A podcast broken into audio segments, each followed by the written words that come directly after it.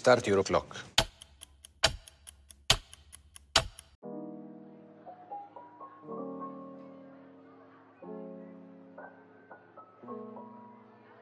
Fala pessoal, tudo certo? Mais uma edição do Pseudo Nerd chegando aqui para vocês e hoje vamos falar sobre uma série da Netflix que chegou há pouco tempo e nem muitas pessoas estão assistindo, mas a gente quer recomendar porque ela é de grande qualidade. Eu sou John Richard e estou aqui com Nanda e Scholar. Nanda, te apresentei. Oi, pessoal, tudo bom? Meu nome é Nanda Banshee, vocês podem me chamar de Nanda. Hoje, como o John falou, a gente vai falar do Gambito da Rainha, baseado no livro The Queen's Gambit, do Walter Tevis, de 83. Então, cola com a gente que a gente vai dar uma, uma explorada na história, sem spoilers, para que você possa ter a oportunidade de assistir, belezinha? Scholar, lança braba. E aí, gurizada, beleza? Squall aqui de novo. Uh, eu, assim, particularmente gosto de xadrez, pratiquei já há uns anos atrás bastante. Então, o que me fez assistir o Gambito da Rainha foi quando vi que uma série era sobre xadrez, e agora a gente vai falar um pouco sobre ela para vocês. E é isso aí, bora lá. Então, gurizada, começando como vocês já falaram aí, é, o Gambito da Rainha é uma série bem interessante porque ela é uma série sobre xadrez. E eu particularmente não lembro da última vez que eu consumi alguma mídia, algum conteúdo que falasse sobre xadrez, entendeu? E até que fale assim nesse tipo de jogo mais mental, é raro assim eu ver alguma coisa do gênero, sabe? Tu vai ver, sei lá, Yu-Gi-Oh! lá jogando as cartinhas. Fora isso, eu não, não recordo assim realmente de muitas mídias sobre isso, então ela já vem com uma proposta interessante, né? E o Skoll já falou que é praticante de xadrez, né? Praticou um tempo atrás. Nanda, tu também já praticou, por acaso? Tu gosta? Quando eu estava no ensino fundamental, para pular a educação física, precisava participar ou do clube de música ou do clube de xadrez. Então, eu virei e falei assim: ok, eu não tenho talento para esportes, eu não tenho talento para música, então para onde eu vou? Xadrez. Então, eu participei de uma competição em Caldas Novas, que é uma cidade aqui perto, e essa foi uma experiência com xadrez. Eu joguei incessantemente para não precisar fazer educação física, e não, não sou, sim, vou adiantando, não sou gênio, não sou boa, começa por aí, tomei um pau no campeonato. Então, foi a minha experiência, assim, com o xadrez. Não é um esporte que eu seja muito afeita, mas eu joguei por sólidos três. Acho que três anos. Três aninhos e, três aninhos tomando pau dos russos, então? Tipo isso. muito pra Rússia? Sim, os russos ali de Caldas Novas. pois é, eu até citei esse conto né, da Rússia, porque quem for assistir a série vai entender um pouco o contexto do que a coisa está rolando.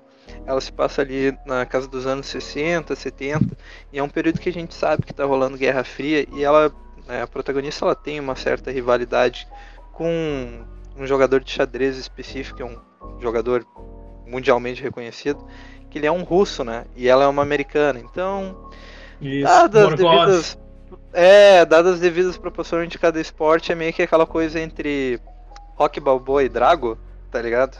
Na franquia é... Rock, dos boxeadores. É, tipo isso. É mais ou menos. É. é só, só que. Em vez, em vez de quebrar na porrada. Se, tem uma se... linha mais ah, eles estão se agredindo ali psicologicamente com as peças, é, com os peões. Exa exatamente, exatamente. Mas a, a, plot eu vejo que ela é muito bem construída nesse sentido, porque um jogo de xadrez, se você assistir um jogo de xadrez, se você tem a experiência, não é algo tão emocionante quando você não é um jogador de xadrez. Porque quando você entende o que está sendo feito, por exemplo, ah, tal fulano tá usando tal movimento, porque ele vai fazer isso e isso, porque é um jogo que você prevê movimentos. Não só um jogo sobre paciência, mas é sobre prever o movimento inimigo e até os seus próprios. Então, você, quando assiste como espectador completamente leigo, é um jogo chato. Porque tá duas, duas pessoas caladas, uma olhando pra cara da outra, batendo no reloginho do lado e movendo peça. Então, eu senti que a série conseguiu muito bem na, na, na construção da plot trazer essa aproximação do público que é mais leigo para a emoção que é você jogar ou assistir uma partida de xadrez de, diverso, de diversas formas narrativas. Tanto é, expressando emoções é, de flashbacks, ou de como a personagem conseguia simular o jogo de xadrez dentro da cabeça dela, ou então de uma forma como se tivesse narradores, que é uma forma mais impessoal, que é, é narradores mesmos de xadrez nos campeonatos narravam os movimentos como se fosse um jogo de futebol, só que no xadrez, o que torna interessante. Então eu achei que a série mandou muito bem nisso, porque ficou não ficou assim algo desconfortável ou algo completamente tipo exagerado de assistir. Achei que foi um ponto positivo. Sim, uh, muito legal. Uh, aquele, assim, bem no, no início ali, quando uh, ela começa a jogar e aí ela não. Quando tem, tem uma, uma cenazinha assim que ela chega ali na mesa e daí. Uh, não, não é um dos jurados, não lembro se era dos jurados, mas chega e diz assim pra ela: ah, você tem um relógio? E ela diz: um relógio? Pra que um relógio? Daí ele começa a explicar ah, que cada jogador tem, tem o seu tempo de jogar e as pretas apertam primeiro para iniciar o relógio do, do, das peças brancas. E, e as anotações também das jogadas dele, sabe? Tipo, aqueles negócios assim. Eu, tava, eu, eu achei muito legal porque me lembrou de quando eu, tava, eu jogava xadrez na, na escola. Isso foi quando eu tava da quarta da série, não lembro. E era realmente assim, sabe? Tipo, claro que ele ensinou xadrez, ele, ele ensinou exatamente assim, com relógio e nós escrevendo essas jogadas, tudo. E eu assistindo aquilo ali, eu fiquei assim, tipo, muito, tipo, nossa, uh, sabe? Tipo, legal, já fiz isso. Sabe? É a proximidade, e, né? É, sim, isso, isso me, me encantou bastante, assim, tipo, assistindo a série. Uh, é, é, muito detalhe... bacana, porque ela aprende assim também, né? Com o cara. Sim, sim, ela, ela aprende assim, ela aprende assim. E isso é. Isso eu achei fantástico, sabe? Tudo. Pra, Ele como traz... se diz?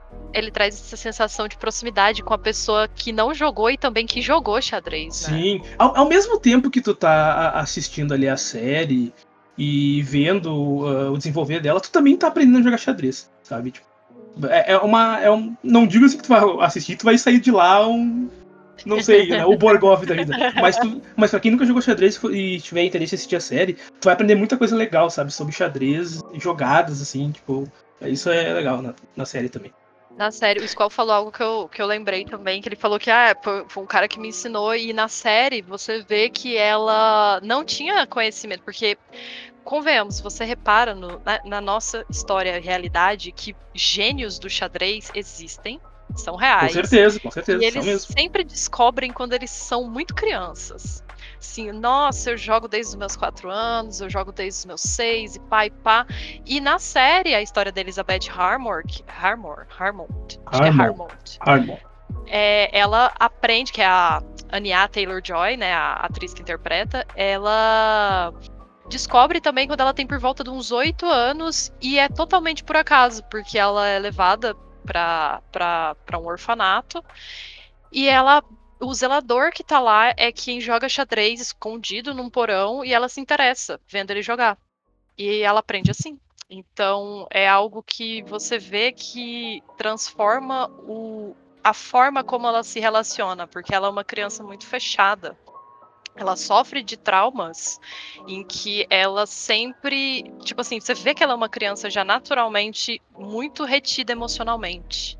Então ela encontra no xadrez uma forma dela Assim, sabe quando você respira fundo, assim, você fala, cara, finalmente eu encontrei alguma coisa que eu gosto, que eu sou boa e que eu consigo tirar esse peso das minhas costas. E você vê no decorrer da série que depois que ela aprende a jogar xadrez, aquilo se torna tudo para a vida dela. É a linha onde ela se segura, em que ela consegue lidar com o emocional dela, com o controle. Então eu achei isso também um ponto muito legal que eles trabalharam sobre os traumas, sobre a genialidade dela na série. Sim, Uh, isso é legal que. que uh, acho que já no, segundo episódio, não lembro, tá? Uh, ela, já é, ela já é adotada pelo, pelo um casal lá. E daí. Ela, acho, que ela, de, acho que depois que ela, que ela foi pro orfanato, acho que ela nunca tinha saído, né? Ela nunca tinha não. saído de, de lá. Era, a vida dela era, era o orfanato. Aí depois que ela sai do orfanato, que ela é adotada, que ela, ela tem uma escola para ir, que ela sai assim, tipo, na rua, primeira vez sozinha, vai pra escola, tipo, ela é tudo novo. Ela chega na escola e tu vê que ela é bem deslocada, sabe? Tem as pessoas olham pra ela assim, ó, a falar, tipo, ó, ela, o jeito que ela anda, ela é estranha, sabe? Assim, tudo. E. E daí ela chega na escola e uma das primeiras coisas que ela faz é quando ela. Uh, sei lá, acha alguém pra conversar, ela pergunta a pessoa se na escola tem um clube de xadrez. né? Que é onde ela se sente realmente à vontade. E aí todo mundo, tipo, não, não, não tem clube de xadrez. Aí tu vê que ela já fica mais meio assim, tipo, ah, mais xoxinha, né? Tipo, uh, em relação a isso. Uhum. Eu acho engraçado, porque eu, eu, eu, você vê nesses processos da pessoa que ela que são os considerados gênios que elas são obcecadas de alguma forma. Eu estava até falando com o Squall mais cedo que o processo de genialidade de uma pessoa envolve muita prática em algo muito específico normalmente. Então, ah, é um gênio da matemática, uma pessoa que faz pratica muito, muito cálculo. Ah, um gênio da arte, uma pessoa que entende muitos conceitos. Então, assim, é, você vê que ela ela tem a própria forma dela de fazer os treinos quando ela não tem um tabuleiro de xadrez. Então, ela desenvolve, ela joga dentro da cabeça dela, mesmo quando ela não tem um tabuleiro. E aí você descobre, tipo, durante é, é, o processo da plot, que ela encontra diversas maneiras de continuar é, fomentando esses jogos dentro da cabeça dela, nos quais levam ela a processos de vício.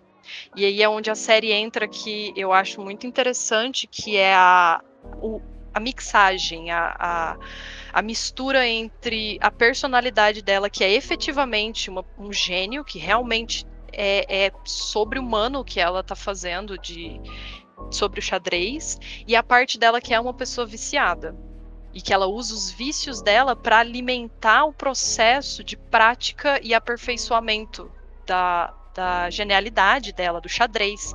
Para ela, ela coloca assim na cabeça dela se torna aquele dilema do, do, de como enxadrista, de que uhum. eu tenho que sustentar esses vícios para ser cada vez uma enxadrista melhor. Porque a plot da série ela é, ela é, incrível naquela coisa que você fica enjoado quando você vê uma pessoa ganhando as coisas todo o tempo. Então é, você, é. você percebe que isso não acontece na série. Apesar dela ser um gênio, ela tá em processo de treino, ela tá sempre em processo de se tornar cada vez melhor.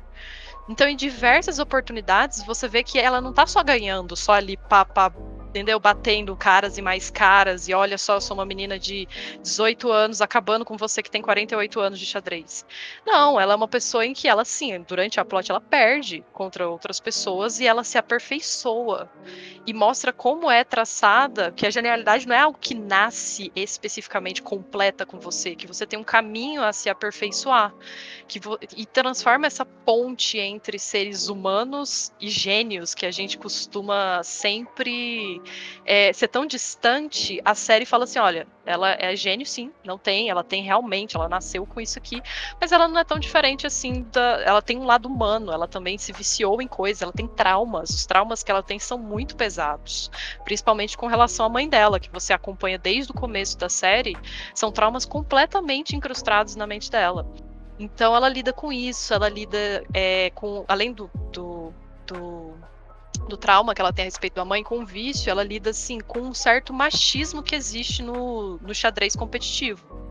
E aí entra uma parte que assim, eu não sei se vocês é, chegaram a ver também, mas eu, eu hum. achei uma entrevista é, com uma com a ex-campeã brasileira de xadrez, que, que é a Júlia Teral.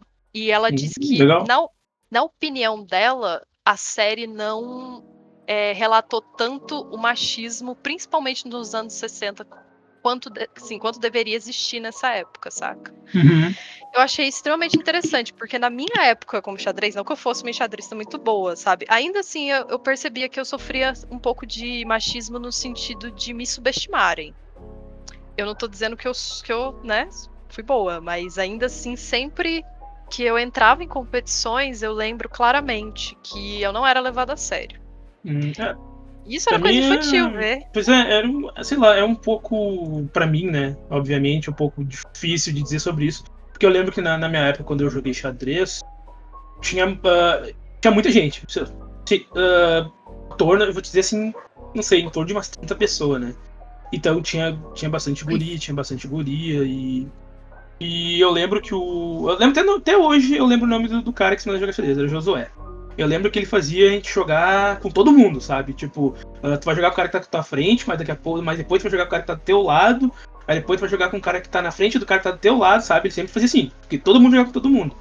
Não tinha esse negócio, não tinha muito esse negócio assim de tipo, não, tu vai jogar com aquela pessoa ali e é isso aí, assim, sabe?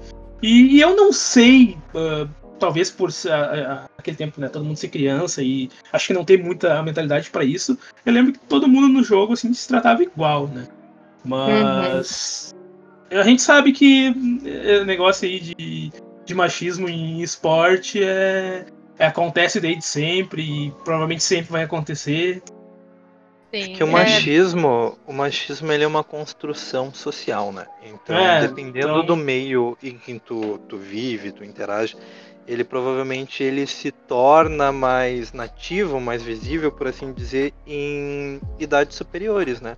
É claro que tu já vai ver alguns traços ali desde a infância, dependendo do meio que tu vem, mas ele vai se desenvolver mesmo, por exemplo, ficar mais marcante, sei lá, quando tu estiver na tua adolescência. Sim, eu particularmente, sim, sim. eu sou um cara que venho de um meio muito machista, assim, sabe? Uma família conservadora e tal, sabe? Que, que veio do interior do Rio Grande do Sul. Eu, eu vou te dizer que, que todos nós, sabe? Pois é, cara. Então, tipo assim, quando eu tava lá na minha adolescência, por exemplo, eu, sabe, não minto, eu era um cara relativamente machista, sabe? E, Claro, depois com o estudo, com o convívio social, a gente vai tentando desmanchar essas barreiras, essas construções, mas até por isso talvez na infância não fique tão perceptível, mas se desenvolva depois. E com relação aos esportes, né, como você está falando, é uma coisa muito presente em esportes em geral, sabe? Eu até, indo na contramão da Nanda, por exemplo, eu nunca fui um, um esportista de jogos mentais, sabe? Eu sempre fui mu muito mais do, dos esportes físicos. Sempre joguei vôlei, handball, futebol, futsal, atletismo. Sempre fiz essas coisas. Sempre fui esportistinha, né? Metidinho a isso, pelo menos. Nunca foi bom em nada, mas sempre praticava. e nisso eu sentia que, bah, realmente, o machismo era muito forte, era muito gritante. É, tipo, as meninas, continua, as meninas, continua sendo, né? é, né? as geral. meninas eram sempre subestimadas, sabe? Sempre, sempre, sempre. Os meninos sempre achavam que eram superiores, que teriam vantagem e etc. E tinha todo aquele lance de orgulho, de às vezes não querer admitir que uma menina pudesse ser melhor em algum esporte, sabe? E como tu falou, cara, isso é uma coisa que continua até hoje. Se tu for olhar futebol, que hoje aqui no nosso país, no nosso Brasil, é o esporte né, majoritário, é o ópio do povo que se fala. Cara, é, é assim um foco muito grande no masculino e o feminino é, sabe, jogado de lado, escanteado. Isso sabe, porque no uma... feminino temos é... a Marta, né? Hum, é. Isso. E, tipo assim, é, é total. Cara, é complicado, tá ligado? Porque é total, assim, secundarizado. O pessoal realmente faz uma diminuição, sabe? É. E eu, eu imagino que realmente nos anos 70, 60, 70, a coisa realmente fosse muito mais pesada do que mostrado na série. Mas, ah, não. Assim, eu sou, com, eu com sou convicto disso. Até porque é. a série muito deve ter retratado com um olhar um pouco pouco mais leve, não que hoje em dia não teve, mas um pouco mais leve que o de hoje em dia. É, que ainda continua um machismo forte, um machismo pesado, isso é fato, mas com certeza hoje já é bem menos do que era, sei lá, nos anos 60, entendeu? Sim. Então, é, é, é complicado essas questões. Eu, eu, particularmente acredito que se eles fossem explorar mais a série essas questões, até a série teria que ter mais episódios, porque tem que ter mais tempo de duração só pra explorar isso, tá ligado? Sim. No, na série ali, na, no primeiro campeonato que a, que a Beth vai jogar, que ela vai escrever, daí até os caras falam para ela assim, não, que tu não pode ir tal categoria porque tu tem que ter rank para isso, tem que ter pontos. Daí ela fala, não, mas e no aberto? Aí, não, aí eles falam, não, no aberto pode jogar e tal. Daí ela chega lá no aberto, se inscreve, e o primeiro jogo dela é contra quem? Contra uma outra mulher. Aí elas se sentam lá na mesa e, aí, ela, aí até a, a Elizabeth fala mesmo, ah, por que, que me colocaram a jogar com uma outra mulher? Aí, ela, aí a outra até ela meio que responde algo sobre assim, querendo né, sobre o machismo. Dizendo, ah, é porque eles me subestimam. Uma coisa assim, sabe? E ali já dá a entender que estão diminu diminuindo as duas porque são mulher, então o que eles fazem? Vão botar as duas mulheres jogar ali por primeiro, para não para não depois elas não virem reclamar que, que perderam por causa disso, que, aquilo e, e segue o baile, tá ligado? O interessante é que durante é a única partida contra uma mulher que ela tem. Exatamente, é uma durante única partida contra uma mulher que ela tem. Tem é citada uma enxadrista, acho que no último episódio, russa, famosa, Sim. e só. A, que a... ela é, ela é campeã, ela é tipo, eu não, eu não tenho certeza, mas acho que ela é tipo uma campeã mundial feminina né, assim, de, de xadrez. Acho que alguma Sim. coisa assim. Sim. Então, é no sentido de, tipo, eu entendi que a série queria passar essa coisa mais forte de ser um esporte dominado por homens, mas a crítica mesmo que, que assim, do machismo e tal, eu acho que ficou um pouco superficial, porque igual o John falou, também se quisesse aprofundar, né, deveria realmente é, ter mais episódios. Muitos é, é, personagens, né, muitas personagens ficaram, não vou dizer nem apagadas, mas assim, faltou um quesinho de desenvolvimento neles, né, por conta de, acho que até falta de tempo. A gente tem ótimos personagens, igual o do, do Thomas Brody Sanger, que é o, que nunca envelhece, o menino do Game of Thrones, que é o, se não me engano, o nome dele é Benny na, na série. É o BN, é. Ele é muito, assim, você vê que ele é, assim, não vou dizer quem que ele é, não vou dizer nada por, por conta de spoiler, mas você vê que assim, ai, eu queria tanto saber como que ele se desenvolveu, porque você ouve ele contando a história dele, você vê onde ele chegou, você vê a relação que ele tem com a, com a Elizabeth, então você fica assim, hum, queria mais um tempinho de tela, viu? Então acho que a série deu uma falhada um pouco nisso, de desenvolver personagens, porque ela se focou muito. Não tô dizendo que é ruim nem nada, mas ela se focou muito sobre o desenvolvimento da, da Elizabeth, né? Sobre o crescimento dela, né? Da, da, da genialidade do xadrez, traumas. E ficou um pouco de lado essas questões mais, diria eu, assim, polêmicas, entre aspas, que seria o machismo, né? E o, o desenvolvimento de alguns personagens da plot. Mas considerando é, é, atuação, eu adorei demais, demais, demais a atuação de, do Thomas Brody. Achei incrível. Eu gosto muito dele, não adianta eu falar qualquer coisa porque ser suspeita. Eu adoro ele. Eu adoro Não, mas ele é, um, ele é um bom ator, ele é um bom ator. Sim, eu adoro o fato de que ele nunca envelhece, que ele dorme no formal, já tem 84 anos, que ele tem a cara de criança. Mas aquele, aquele cara. Eu, eu não sei. Eu não sei que idade ele tem agora. Não tenho nem ideia. Eu acho que ele Mas- tem 36. O que ele. Tá, digamos que ele tem 36. O cara tem uma cara de 12 anos. Ele tem a cara de uma criança de 12 anos. Deixa eu É ver. discípulo de Keanu Reeves, pessoal. Não, É, minto, eu exagerei demais, demais, demais. Ele tem 30 anos. Tá? É, mesmo assim, ele. Ele muito, tá muito longe. Muito longe de ter cara de que quem tem 30 anos. Sim, ele, Ele tem cara de tem- adolescente. Ele tem cara de quem tem 12, 13 anos. O e nessa Thomas- série ele tá com barba, daí fica muito mais estranho ainda, né? O Thomas Brody, pra mim, se ele fosse um Spider-Man, ele ia ser Spider-Man por 15 anos. Porque ele Com ia ficar certeza. 15 anos jovem, entendeu? Ia ter 15 Spider-Man com ele com cara de novo por assim, infinitamente. Porque, nossa, muito cara de nenenzinho novinho. E realmente é esquisito na série ver ele com barba, ver ele todo tipo, hum. Ah, eu, eu sou um.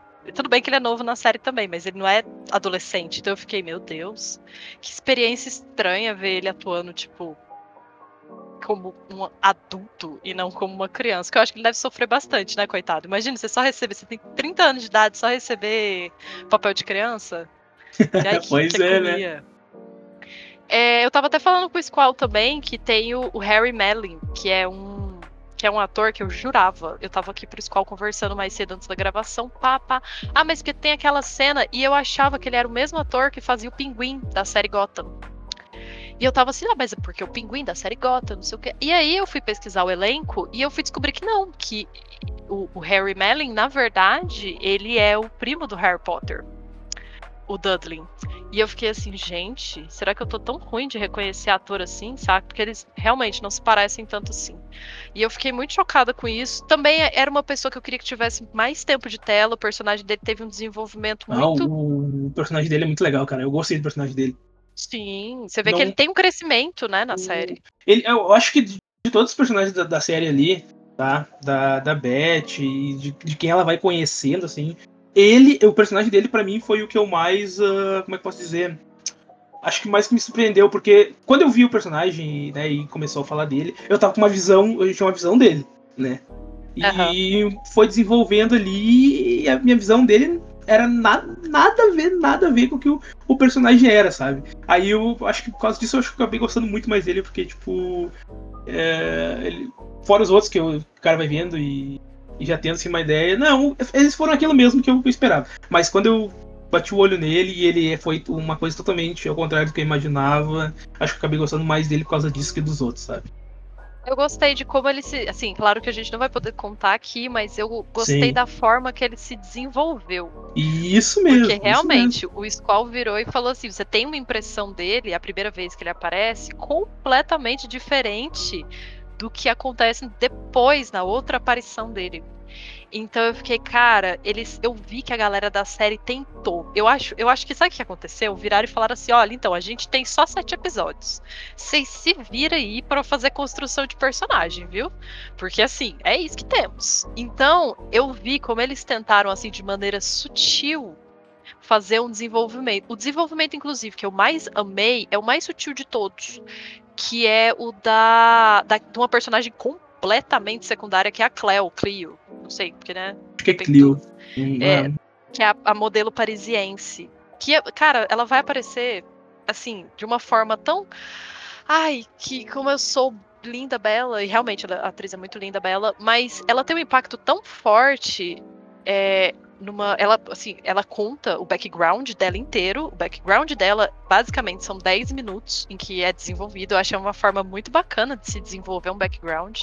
Fazia tempo que eu não vi uma série fazer. Porque, é, aparentemente, em mídias audiovisual, você contar um background falando de um personagem é, secundário é muito supérfluo. Só que alguns personagens, você tem que entender na sua série, tem que ter o seu lugar.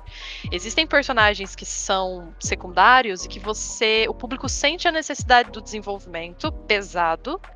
E tem personagens que nem tanto. Eu sofro do mal, que eu sempre gosto dos personagens que são considerados o nem tanto, de todas as séries que eu assisto. É o caso da Cleo, da Cleo, porque ela tem um impacto tão forte em uma decisão depois da, da Elizabeth. Da, da- porque assim, cara, é. Eu, assim, não vou dar o spoiler, mas dá muita merda. e é algo é, é algo tão sutil, sabe? Que ela se. Ela aparece, você não dá nada por ela, ela conta uma história, algo acontece, taranã, você esquece dela. E ela é retomada pouco tempo depois e dá uma merda muito grande. Então eu achei isso incrível, porque eu gosto quando é assim. Eu gosto quando você subestima demais um personagem que você acha que não vai ter nada por nada com ele, e de repente ele volta e plá, na série, entendeu? Então, a, o meu personagem, eu arrisco a dizer que a minha personagem favorita é essa, é a Cleo, porque essa é a, Jo- a Jolene, que é outra personagem também que não teve um desenvolvimento adequado, no meu ver, só que impacta demais nas decisões de vida da, da Beth. Então, Sim. senti muita falta, queria assim. Ah, a Cleo nem tanto. A Cleo eu entendo que o- a forma que ela foi apresentada foi ideal, tá? Ó. Chef Kids aqui foi ideal, muito boa. Só que a Jolene eu queria que tivesse mais. Eu Ahn, senti uma vontadezinha. isso do, dos momentos de, de alguns personagens, né, que ficou meio corrido assim. ah, também por causa do formato, que é só sete episódios, né, que é um- uma série corrida. E, di- e na, na sinopse já dizem que é uma minissérie, né? Então a gente não sabe se vai ter uma continuação da série do, do Gambito. E, e eu, e eu vi eu li também, ah, não faz muito tempo que eu tinha lido, que o Gambito da Rainha ele era pra ter sido um filme, né? E, e pra ter sido um- esse filme em 2018. Ah, era pra ser um filme contando a história dela. E eu sei que. Eu, não, eu li faz. Hoje cedo, então eu não lembro muito bem. Mas eu sei que no, no meio da produção. A... Sei que uma atriz morreu. Ah, alguma coisa assim. Acho que foi, acho que foi isso. Eu eu lembro que eu li mais cedo. Eu sei que. Eu não lembro se foi uma atriz ou se foi um ator, não lembro. Alguém morreu, sabe? No, Caraca. ah, assim, algum- alguma coisa da produção. Ah, não, eu não lembro se era o ator, ator ou atriz, na verdade, ou se era alguém produzindo série, ah, o filme, mas eu lembro que alguém do, envolvido o filme morreu. Do, no, no Aquele rolê exorcista, né? Tava sendo É. gravado e pessoas morreram. Um filme Esse pro- amaldiçoado. Exatamente, né, nesse processo aí. Então acabou que não aconteceu o filme, e daí Aham. eles eh, adaptaram pra forma de minissérie. Nossa, ainda então. Ainda, é, ainda bem, a gente não, não tem ideia de como seria o filme, né? Mas a série é, é extremamente boa. Ah, todos, todos os episódios ali, episódio 1, 2, 3, 4, 5, 6, 7, todos os episódios é um tapa na cara pra mim, tá? E. Sim. Olha, eu, eu acho que se fosse filme, eu não fazia ideia, eu não sabia dessa informação do filme. Eu acho que se fosse um filme a gente ia perder muita coisa. Nossa, Talvez, a gente talvez ia perder mesmo. demais. Por conta de Talvez. tempo, né? De tela É, sim. também. Até porque, até porque já é uma minissérie. E é uma minissérie corrida, tá? É muito corrida mesmo. Ah, acho que cada episódio tem em torno de 40 e poucos minutos, uma hora. E mesmo assim a gente não pega tanta informação. A gente, Eles, Uhum. eles te, te jogam mais ali o que, algo que tu precisa saber mesmo. Então que nem esse negócio da, da, da Fernanda falando dos personagens de alguns personagens secundários não ter sido muito explorado. Então isso fica bem. Fica bem de lado, né? E. E eu realmente, isso quer dizer que eu não sei se vai ter uma segunda temporada, sabe? Eu quero muito que tenha, com certeza. É, mas eu não sei se vai ter. Ai, segunda. eu tenho sentimentos meio conflituantes aí. Porque eu gostei do jeito que acabou. Eu gostei ai, demais. Gostei demais. Nossa, eu achei, assim, por mais que eu tenha o desejo, por exemplo, é, que fosse mais bem trabalhado a relação dela com a mãe dela, que assim, é um ponto, inclusive, que eu não vi, eu li várias críticas antes de, de da gente gravar o- esse podcast, porque assim, você vê apenas a relação da mãe dela e dela em flashbacks durante a Sim. história. E então são no começo é tudo meio incoerente e durante a plot, o desenvolvimento, você vai começando a entender. E nenhuma crítica que eu li falava de algo que é que eu acho essencial para você ter a experiência do trauma da Beth, que é a maternidade. Que envolve aquela coisa da sociedade dizer que a mulher está sempre pronta para ser mãe, que a mulher, o desejo de toda mulher é ter um filho, é ter uma criança e não sei o que, não sei o que lá. E durante a série você vê que não é assim que o samba toca, não. Então é um tema muito, muito delicado que eu não vi nenhuma crítica colocando o dedo sobre. Então, eu, eu- então eu vou falar aqui rapidinho a respeito disso, que é essa coisa de tipo, a relação dela com a mãe dela é estritamente perturbadora pelo sentido desse rolê da maternidade. Da mãe dela claramente não estar pronta para cuidar de uma criança. Então, isso afeta muito, muito, muito o desenvolvimento de uma, de uma, de uma pessoa. Tanto na, na fase, porque a fase, né, criança é a fase de desenvolvimento, tanto da sua personalidade, da sua ética, do seu caráter. E eu percebi que, assim, se houvesse uma segunda temporada, eu gostaria muito que esse ponto fosse tocado da relação mais próxima dela. Porque, cara, você vê os flashbacks e é algo tão perturbador, você se sente sufocado e incomodado. Porque é desesperador a situação da, da, da mãe dela.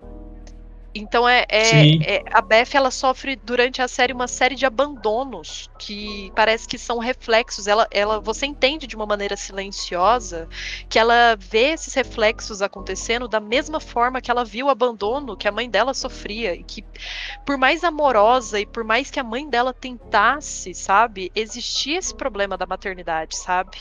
E eu queria que se houvesse uma segunda temporada fosse explorado mais esse rolê de, de- do trauma dela, porque mostra de uma forma assim muito rápida, ao meu ver, a superação que ocorre a respeito disso, porque não são sete episódios, galera. É, foi bem, não- a gente não tá falando que é ruim por conta, né, da gente ter notado essas, né, esses buracos de desenvolvimento. Não, você não sente isso a menos que você vá analisar bem a série, ou vá realmente, tipo assim, eu vou assistir com um olhar crítico. Se você for assistir pra curtir, pra ter uma série pra você se envolver, não é algo que você sente tão pesado assim. Mas eu gostaria que, se houvesse por acaso, se fizesse sucesso suficiente, que ela tivesse mais essa parte coligada a esses temas que não são tão falados, principalmente em séries, ainda mais em séries estadunidenses. Então, gostaria que Sim. tivesse mais a respeito dessas, dessa crítica, falar mais sobre o trauma dela, como ela lidaria com o trauma, porque querendo ou não, é uma série sobre xadrez. Então, É. é, é difícil, né, você coligar os dois de forma tão forte. Eu só quero ressaltar uma coisa aqui pra vocês, tá? Já que a, Fernanda tá falando ali da, da mãe da, da, da Elizabeth, uma coisa que ah, tanto homem quanto mulher, sei lá, o que for, pra vocês levar pra vida, tá? Uma frase que a, que a mãe da Beth fala pra ela. Ela diz, exatamente, ela diz exatamente assim, ó. Homens vão sugerir e querer te ensinar coisas. Você deixa eles fa fazerem isso e depois vai lá e faz aquilo que você sente que você deve fazer. Essa frase dessa mulher, mano. É assim Sabe? que eu vivo, é assim que eu vivo. É tá mano, tá a fa- correto. a mulher falou essa frase assim e eu parei e bati palma. Assim, não, olha essa mulher, cara. Olha essa Cara, mulher. isso, isso é um tópico tem- tão interessante, né? Porque a gente que, que é mulher, vive a vida assim. Desde criança. Com é sempre certeza. um, não senta desse jeito. É, não fala desse jeito. Você se. Pessoas te obrigam a cumprimentar pessoas que você não quer quando você é criança. Homens que você não quer cumprimentar, principalmente, que você se sente desconfortável, você é obrigado a cumprimentar. Por simplesmente pressão social e posição social, saca? Então essa frase que o Squall lembrou é realmente muito importante. É, Não, não é. precisa ser idiota pra fazer exatamente coisas imbecis Sim, usando sim, disso. exatamente. Mas olha, é impactante você pensar a respeito, viu? Essa, essa frase é maravilhosa, porque tipo, essa frase eu acho que ela aparece umas três vezes na série só. Tá? Eu acho que, é no, eu acho que no primeiro episódio aparece, aí no meio da série aparece, e não no, no último episódio, acho que lá no episódio 6 essa frase aparece de novo. E essa frase, pra mim, eu fica assim, não, cara, essa frase é, é maravilhosa, sabe? Tipo, cara, tu não tem que se sentir pressionado por ninguém, sabe? Tu, tu tem que fazer o que tu sente que deve fazer. Na real, em dizer outras palavras, tem que fazer o que tu acha que é bom pra ti. É Não, sempre tá. assim. É, tá correto. É, essa, essa é uma frase maravilhosa dessa série que eu guardei pra mim e espero que vocês guardem essa frase aí. Eu, eu achei, eu achei, tipo assim, que existem muitos momentos ali que você, como público assistindo, você é levado a diversas reflexões. Eu nunca. Assim, é difícil você medir quando você fala que você não é viciado em algo. Porque, Sim. assim, eu, eu não consigo falar com propriedade. Eu não sou viciada, porque, assim, eu tenho processos criativos que são completamente obsessivos. Então, às vezes, eu tava contando pro Squall, tem vezes que eu acordo 3 e 20 da madrugada querendo saber como que, se- como que funcionava a sociedade espartana e ateniense, como que as mulheres eram tratadas nessa época. Então, eu levanto, leio oito artigos, fico acordada até, sei lá, 7 horas da manhã, vou viver meu dia, só que não dormi direito porque eu tinha uma curiosidade completamente supetão e que me moeu por dentro e eu deve- deveria saber. Meu processo criativo é assim também, quando eu crio alguma coisa. Eu preciso sentar e eu preciso fazer aquilo acontecer de alguma forma, porque se eu tiver que planejar, por isso que eu acho que eu fui um grande fracasso em xadrez, porque eu sou uma pessoa muito imediatista, de certo ponto. Então, eu percebo que é, é difícil dizer que eu não sou viciada, porque eu sou obcecada em diversas coisas por curtos ou médio períodos de tempo. Só que na série você vê que alguns pensam, você começa a refletir que alguns desses pensamentos que você obtém durante tem uma entrevista que ela passa por uma jornalista local na fase em que ela ainda é jovem jogando no começo da série, que existe Sim. uma conversa entre E as duas. Nessa conversa tem uma frase muito boa também. Sim, e que você sai pensando depois. Então a série ela te puxa para diversas reflexões sobre vício, sobre comportamentos obsessivos, sobre como uma pessoa. E aí eu fiquei pensando muito nisso enquanto eu assisti a série, porque eu me identifiquei muito com a parte controladora da Beth Harmon. Eu sou uma pessoa de certa forma controladora. Eu não sou doida, eu não sou um gênio, mas eu vejo que em alguns pontos da minha vida eu sou uma pessoa controladora. Então, essa parte dela de usar o xadrez para, né, se provar e provar o controle dela é uma coisa que eu ficava assim, nossa, realmente eu consigo me identificar. E quando ela vai misturando o lado controlador junto com o vício, eu fiquei assim, meu Deus do céu. É assim que as pessoas me veem, será? Então, eu fiquei, eu fiquei completamente assim, pensando a respeito de como a série tinha, como a plot tinha desenvolvido, porque é uma linha tão tênue, é uma linha tão sutil que você não consegue acompanhar o, o desenvolvimento do vício dela, não por erro da série, mas porque você vê o vício dela tão junto com a, a, a parte enxadrista dela que você não consegue mais discernir, assim como a personagem não consegue discernir quem é a enxadrista, quem é a viciada e o que uma interfere na outra, sabe? É, E é eu muito achei legal. isso uma crítica muito silenciosa e muito bacana que a série fez, saca? Então achei que ficou, ficou. Se tivesse uma segunda temporada, eu não sei assim se ia focar tanto no xadrez. Inclusive, eu queria que talvez se focasse mais sobre esses temas que fosse assim, que ficou mais quietinho na, na- temporada, sabe? Mas não Uhum. sei, não sei se seria tão bom e tão emocionante. Pois é, ah, sobre uma segunda temporada, eu realmente acredito que não vai ter, porque a gente vê que a série ali é bem objetiva. Ela tem um início, meio e fim, realmente, um início, meio e fim, tá? Então eu, eu, eu acredito que, pessoalmente, uma segunda temporada não, não possa acontecer. Não que futuramente eles não pensem, não. Sabe? Tipo, podemos ter uma segunda temporada. Mas eu acredito que não vai ter. E só também uh, uh, eu quero que, relembrar uma, uma cena aqui do último episódio. Não, não é spoiler, não vai ser spoiler para ninguém, tá? É só uma cena que, que, eu, é que eu gostei muito, que eu achei muito legal, achei muito, muito foda, que foi quando tava a Elizabeth e o Borgov já na, na final, assim, da, da do, do, do, jogo, né? Da, de acabar a partida deles. Ela para alguns. Não sei quanto tempo ela leva com ele. Talvez eu acho que ela, ela deve ter levado um, quase uns dois minutos, cara. Que ela para. Quem assistiu a série aí tá ligado. E quem pretende assistir vai assistir vai, vai começar a se ligar. Depois. Tá? Que ela para e ela olha para cima. Tá? E ela olha para cima e ela fica olhando fixa para um ponto para cima. E aí todo mundo lá na, na no local de jogo dela olha para ela e daqui a pouco todo mundo tá olhando para cima querendo entender o que, que ela tá olhando, né? E aí ela olha para cima e fica aquele minutos assim, ela olhando para cima e todo mundo quietinho, tudo muito quieto. Aí daqui a pouco assim ela volta pro jogo, sabe? E ela faz a jogada dela e nossa senhora, é, essa cena assim eu me arrepiei inteiro, cara, inteiro. Então vou dizer uma coisa pra vocês, mano, assiste essa série, tá? Aguardando essa cena que vocês vão se arrepiar também.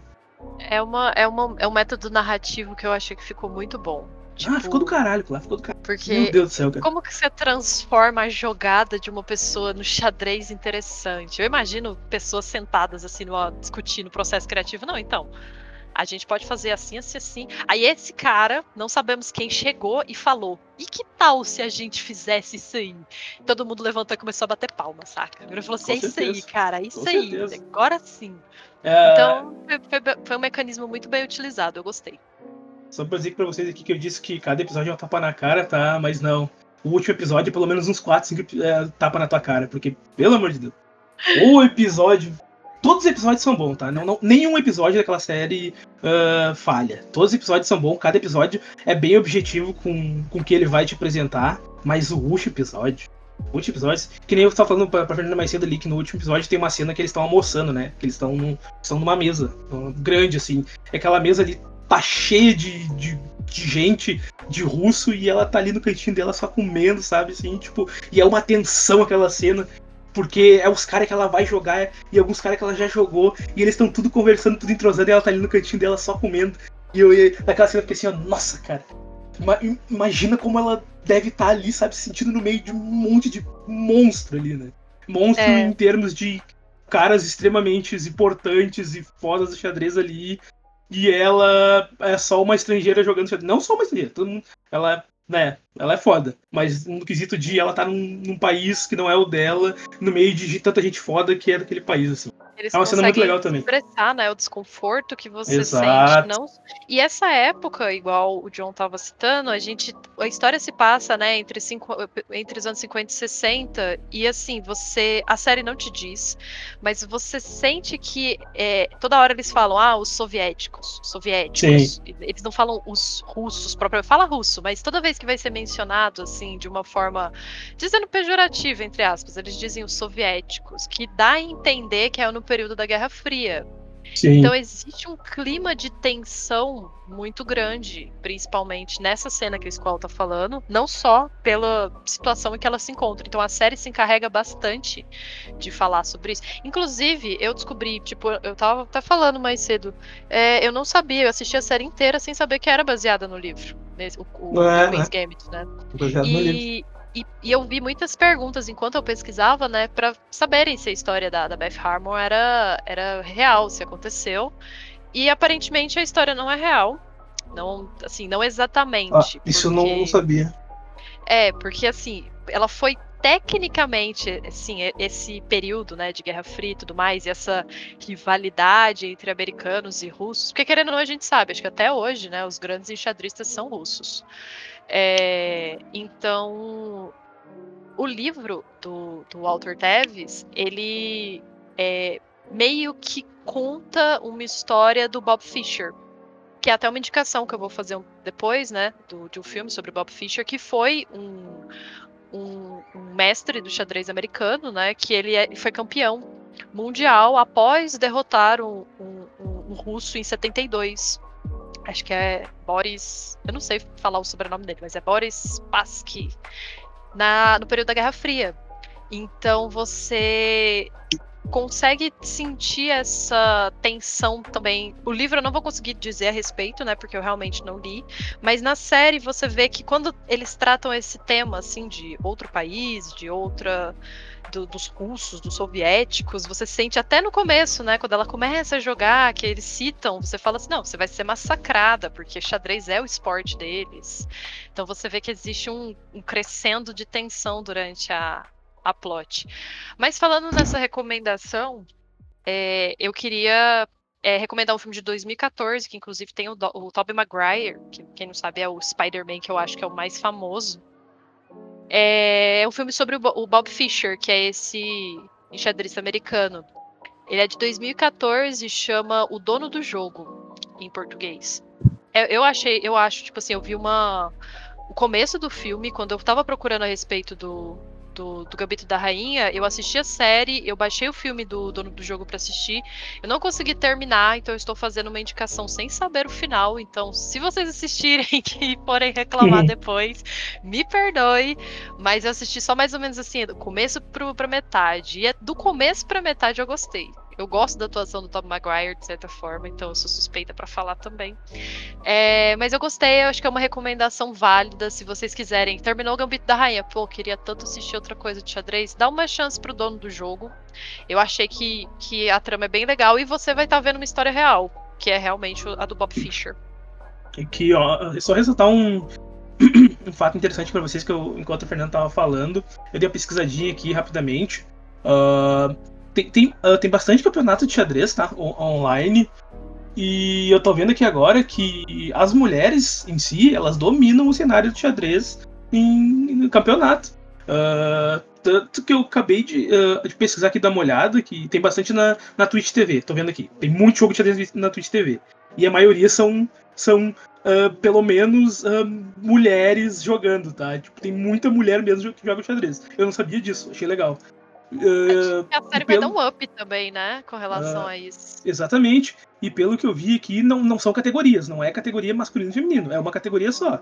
E as mulheres realmente elas dominam o cenário de xadrez. Elas estão mandando muito bem. Não, legal isso. Eu, eu vou dizer para vocês que eu gosto muito de assistir uh, campeonato de jogo de, de luta, tá?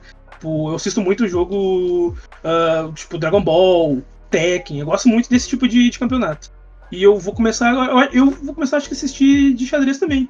Uh, achei interessante. Achei interessante mesmo. Eu, eu também, você, trouxe, você trouxe, a informação que eu também não sabia. Porque não, faz tanto mesmo. tempo né, que, eu, que eu não envolvo com campeonato, com nada. Não pretendo voltar também. Mas eu acho que esse, esse é um ponto que, assim, é... talvez né, se a série. Eu vi que a série entrou pro top da Netflix, eu vi algumas pessoas comentando também, principalmente no Twitter.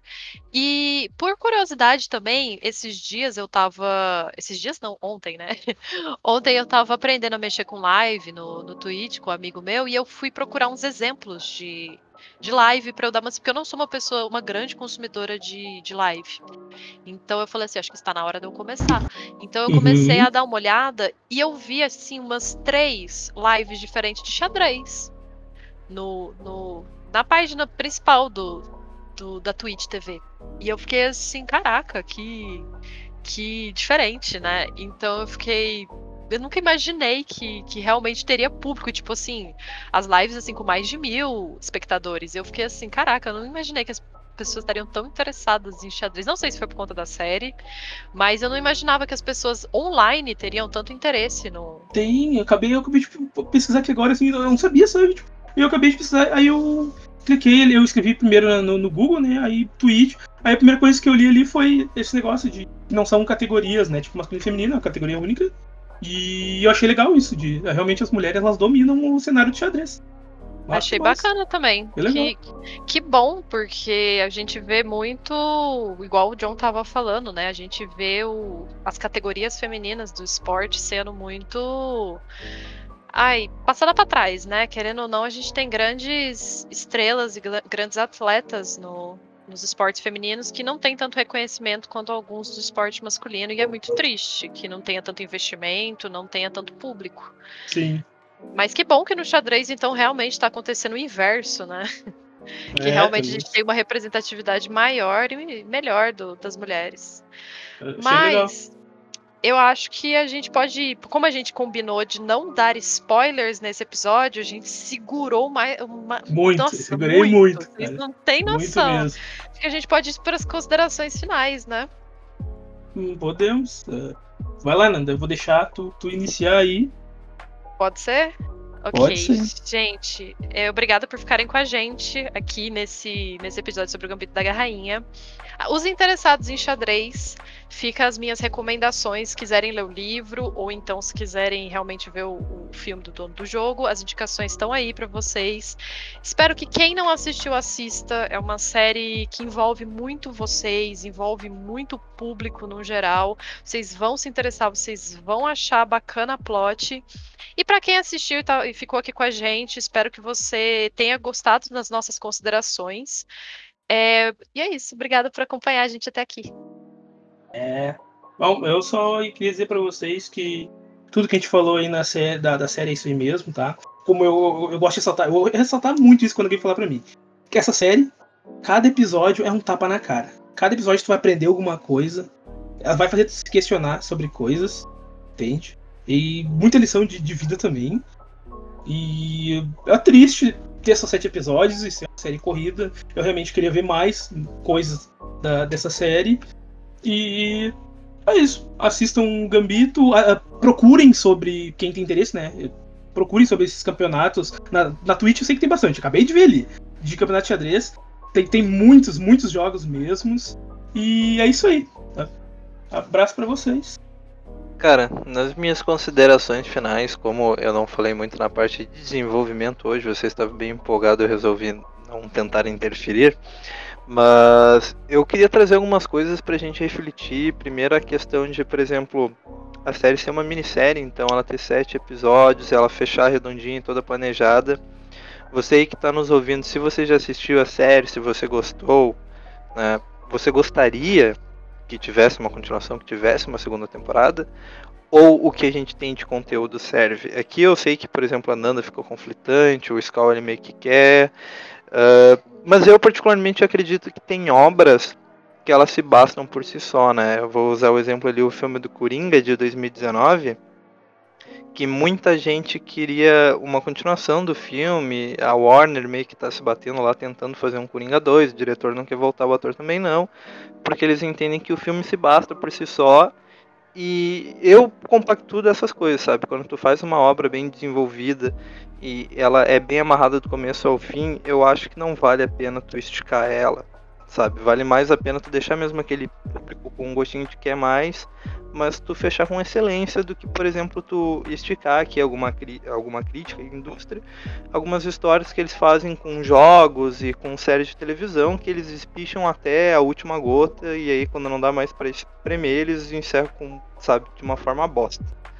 Então, eu, eu espero que a minissérie ela, ela continue assim, é, esse formato e para você que talvez tenha ficado um pouco conflitante da questão de pô, mas ela deixa alguns personagens de lado e tal, não sei se tu vou, eu vou gostar.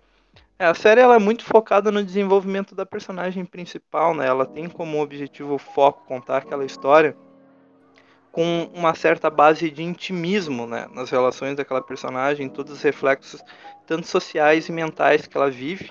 Então por isso tem alguns personagens que ficam um pouquinho de lado, mas não que necessariamente não são explorados e que não, não, não agregam a trama, porque todos eles agregam bastante. Então fica aí a recomendação para vocês assistirem algo bem fora do padrão, que di diferencia-se um pouco do que a gente tem no catálogo em geral da Netflix. E é aquilo que eu estava dizendo para vocês, né? Reflitam a respeito de será que sempre vale a pena a gente ter mais continuações ou será que não é hora da indústria começar a investir em mais obras nesse formato, sabe? De minissérie, de temporada única, de de repente um filme só, sem tantas continuações. Mas é isso aí. Eu queria deixar agora minha despedida pra galera. Nando, tem mais alguma coisa para dizer? O Squall, mandar um abração aí. Gente, eu quero mandar um abraço muito especial pra minha amiga Amanda. que o Squall viu que é uma menina que é igualzinha à atriz principal. E eu sei que ela escuta bastante a gente. Amanda, ó, beijo. Abraço, Amanda. Uhul! Dale, Amanda. Squall, um abraço pra alguém? Abraço pra Amanda aí, que é igualzinha a, a atriz aí do Gambito, hein? Eu, eu, eu, não, eu não sei quem é a pessoa, mas eu vi a foto dela e fiquei assim, caralho. É a menina da série, tá ligado? Mas daí eu fui ver, não, não é, é só uma pessoa que parece muito mesmo. É então, aqui, ó, pra fechar, aqui, ó. Amanda, um abraço pra ti, eu não te conheço, nunca te vi, mas se eles estão dizendo, acredito, então você é muito parecido com a atriz do Gambito, é isso aí, é nóis. Galerinha. Estamos fechando por aqui. Até o próximo episódio. Fica com a gente e dá o feedback lá nas redes sociais se vocês querem mais episódios assim, a gente trazendo análise sem spoilers sobre as séries que vocês não assistiram ainda. E é isso aí, um abração, beijocas do Pseudo Nerd. Feito! Tchau, tchau.